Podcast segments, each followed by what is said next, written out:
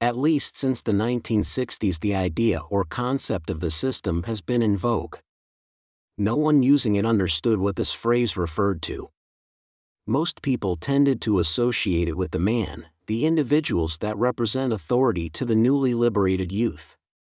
The man were the people blocking the emergence of the new liberal consciousness, which, as it turned out, was the nexus of a new system based on freedom without accountability. In short, the system was a reference to our parents' generation, their morals and authority over those who wanted freedom from adult responsibilities. In our childlike innocence, we wanted to play at being grown up, while the bills continued to be paid by the real grown ups. But now the hippie is not only grown older, he is stuck with paying the bills, and adulthood is no longer about free love, and there is no longer any way to tune in, turn on, and drop out dropping out is a tend amidst the squalor of like minded failures, and turning on is a death sentence. The system accumulated negative connotations with liberals. Liberals talk about systemic racism, systemic poverty, and so on, as if it is civilization itself that is the enemy. This hatred of the system has degraded into arguments about the racist implications of being asked to get to work on time we already know that questioning the motives or facts of liberals is being aggressive, racist, offensive, and white. To question any narrative provided by the left is considered to be a perpetuation of systemic injustice. No one is permitted to defend the system. It is to be put in an unqualified negative light. Conservatives are expected to depend on those on the left to tell us where the fault lay and what the enemy looks like but the concept of a system is interesting when analyzed.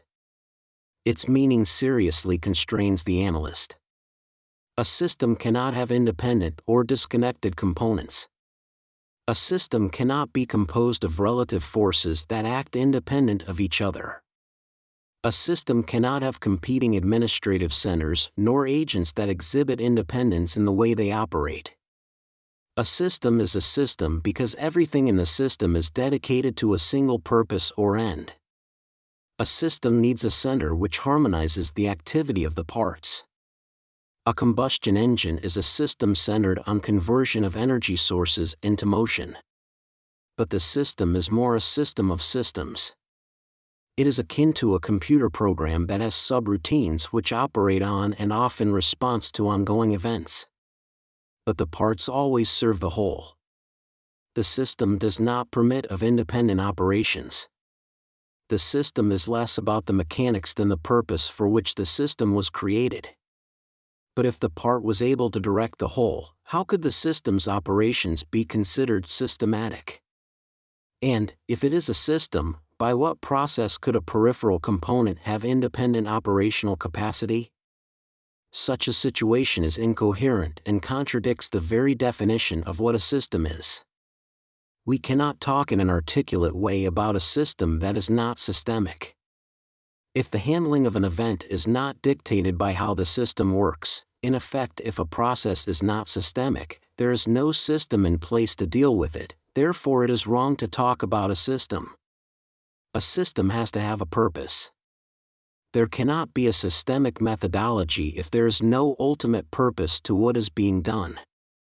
A system is defined by its purpose and its purpose is defined by the information it generates. But here is the problem. If the information generated is not testable or verifiable, it is not information, it is considered noise. If the system merely produces noise, rather than information, how can it operate in anything like a systematic way? A car generates travel or forward motion measured in miles. A system of bookkeeping generates account balances usually measured in dollars. But what does the system generate and how do we measure the product of the system? The system produces value in the abstract measured by preferred shares or units of equity. Equity represents value added to assets. However, we cannot equate the system with what exists. The system is dimly seen by this system and influences it, but this system of things hardly duplicates the system. What is done as work bears fruit in this system, and this work produces value and adds to the assets of God. What consumes value in a negative and destructive way is not of the system. Thus, as we implied above, there is a system but there is also a pseudo or false system that is not a system at all. The waste and excesses is the freedom of man we call liberalism. When the youth fight the system, they are attempting to invoke the mandate of liberalism. Liberalism is not a system. It is the antithesis of what a system is. Liberalism is the justification for parasitism.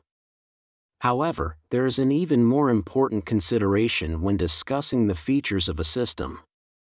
A system has no redundant or superfluous or useless parts. In terms of the system, it has no redundancies in the form of parasites. Each part is important to the functioning of the system. To clarify what this means in terms of what we are dealing with here, the state, investors, welfare recipients, beggars, and criminals are all parasites. Free riders are people who consume more value than they produce. The system is elegant. It is perfection personified. It is logical so it cannot be broken or compromised, but it can be denied or supplemented with the satanic alternative we know of as liberalism. We all know the story of Eden, but it is usually interpreted as a kind of club to which we no longer have membership in. Adam and Eve lost their memberships and so moved away. But Eden is not a topographical place it cannot be located by a cartographer. However, Eden is a logical necessity because the issues of this world need a starting point. Eden needs to be considered a logical fulcrum or a logical ground zero. That which is added to this point is good, that which detracts from it is bad. Everything was accessible to Adam but one option. Everything was provided Adam that he could need, but one thing was redundant or incompatible with the status of man in Eden. Why did Adam and Eve need to be wise? What does it mean that they knew they were naked? Genesis 3 verses 6 to 7. And when the woman saw that the tree was good for food, and that it was pleasant to the eyes, and a tree to be desired to make one wise, she took of the fruit thereof, and did eat, and gave also unto her husband with her, and he did eat and the eyes of them both were opened, and they knew that they were naked, and they sewed fig leaves together, and made themselves aprons. Emotion entered the soul of man, and from this we established ethics. Ethics gives us legal systems, which is a system of justification, the foundation of which is the emotional needs of man. Eden is also a narrative of how flesh entered into the world. The ungodly path Adam created was the path of the flesh they saw they were naked because their rebellion manifested as what is viewed as physicality. Man was ejected from Eden because Eden represents the core of the system or ground zero of reality. Man by rebellion put himself in a negative balance re God. This is an issue that requires Jesus to resolve. But faith is not apathy and being reborn is of little use if we are born as a stillbirth. Eden is a perfect system in that there was no division or room for exploitation. Rebellion created division between us and God. But Jesus is not going to save all who rebel. There has to be a reconciliation, or repentance. To repent is to turn aside from. This lack of repentance in some and repentance in others creates another subdivision, a division of sinners who have turned back to God and sinners who revel in their rebellion. The system is not Eden, and it is not a return to the perfect world God created, but it is a picture of the truth that has been made available to us. The system is logical. God cannot restore sinners to himself so long as we are in sin, this would defeat the logic we are in, and so in one sense we have to restore ourselves to a point where grace is possible this is not true grace or true reconciliation. The system is a shadow of things to come of the truth of God as manifested on earth. The system is centered on the church as the spiritual correlate of God. This process of coming to faith and being reborn in spirit is the reverse of what happened in Eden. Rather than going from spirit to flesh, the church is designed to take us from flesh to spirit in a process of rebirth. The church binds us on earth so we can be bound in heaven. But to be eligible for this process, we need to have faith. Christians must trust one another as we are required to put our faith in God. But man cannot know God and so must put his faith in the spiritual correlate of God, the church. When we ate of the fruit of the tree of knowledge of good and evil, we created a debit and a liability we could not repay. Jesus must pay this debt for us, but the church is a way to divide the saved from the unsaved. As the church, we go from flesh to faith by following the injunctions laid down by Jesus. We have to enter the kingdom as a new creature under God. To have faith is to no longer rely on the flesh or the things of the flesh. This was why Jesus told the young man to sell all he had and follow him. This is why we are told the rich man is unable to make it into heaven. Relying on property to save us divorces us from those who can save us. Ultimately, this is Jesus, but our salvation is in a practical sense, through the church. It is through the church we come to Jesus and live out our faith. We build the church as we build our faith. We build up what belongs to us in contrast to taking from God what belongs to God. We as the church must add value to the things of God. This is what it means to build the church but to do this we must utilize a unit of value akin to the dollar or yen. But monetary systems do not work as they have artificial value given to them by their owner and issuer.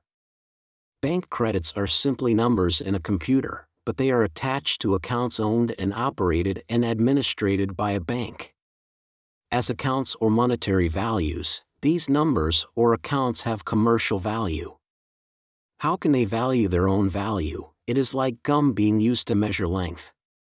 Mankind has no claim on anything physical.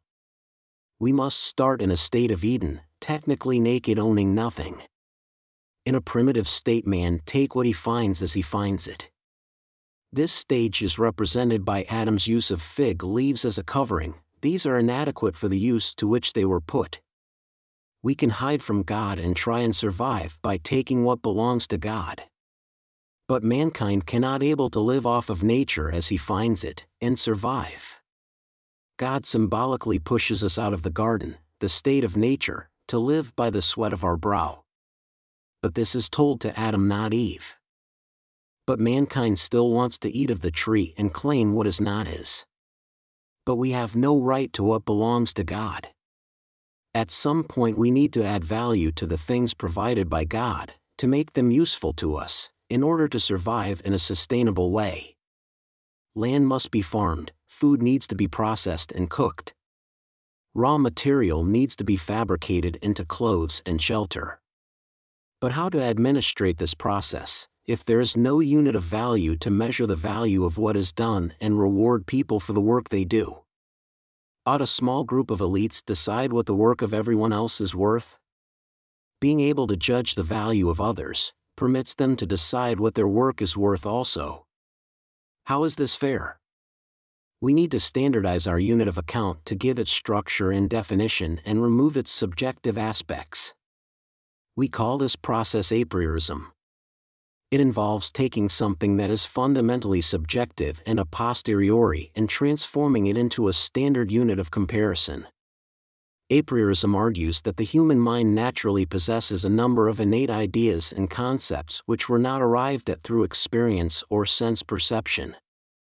The human mind is constructed on a logical chassis. Apriorism is contrasted with strict empiricism.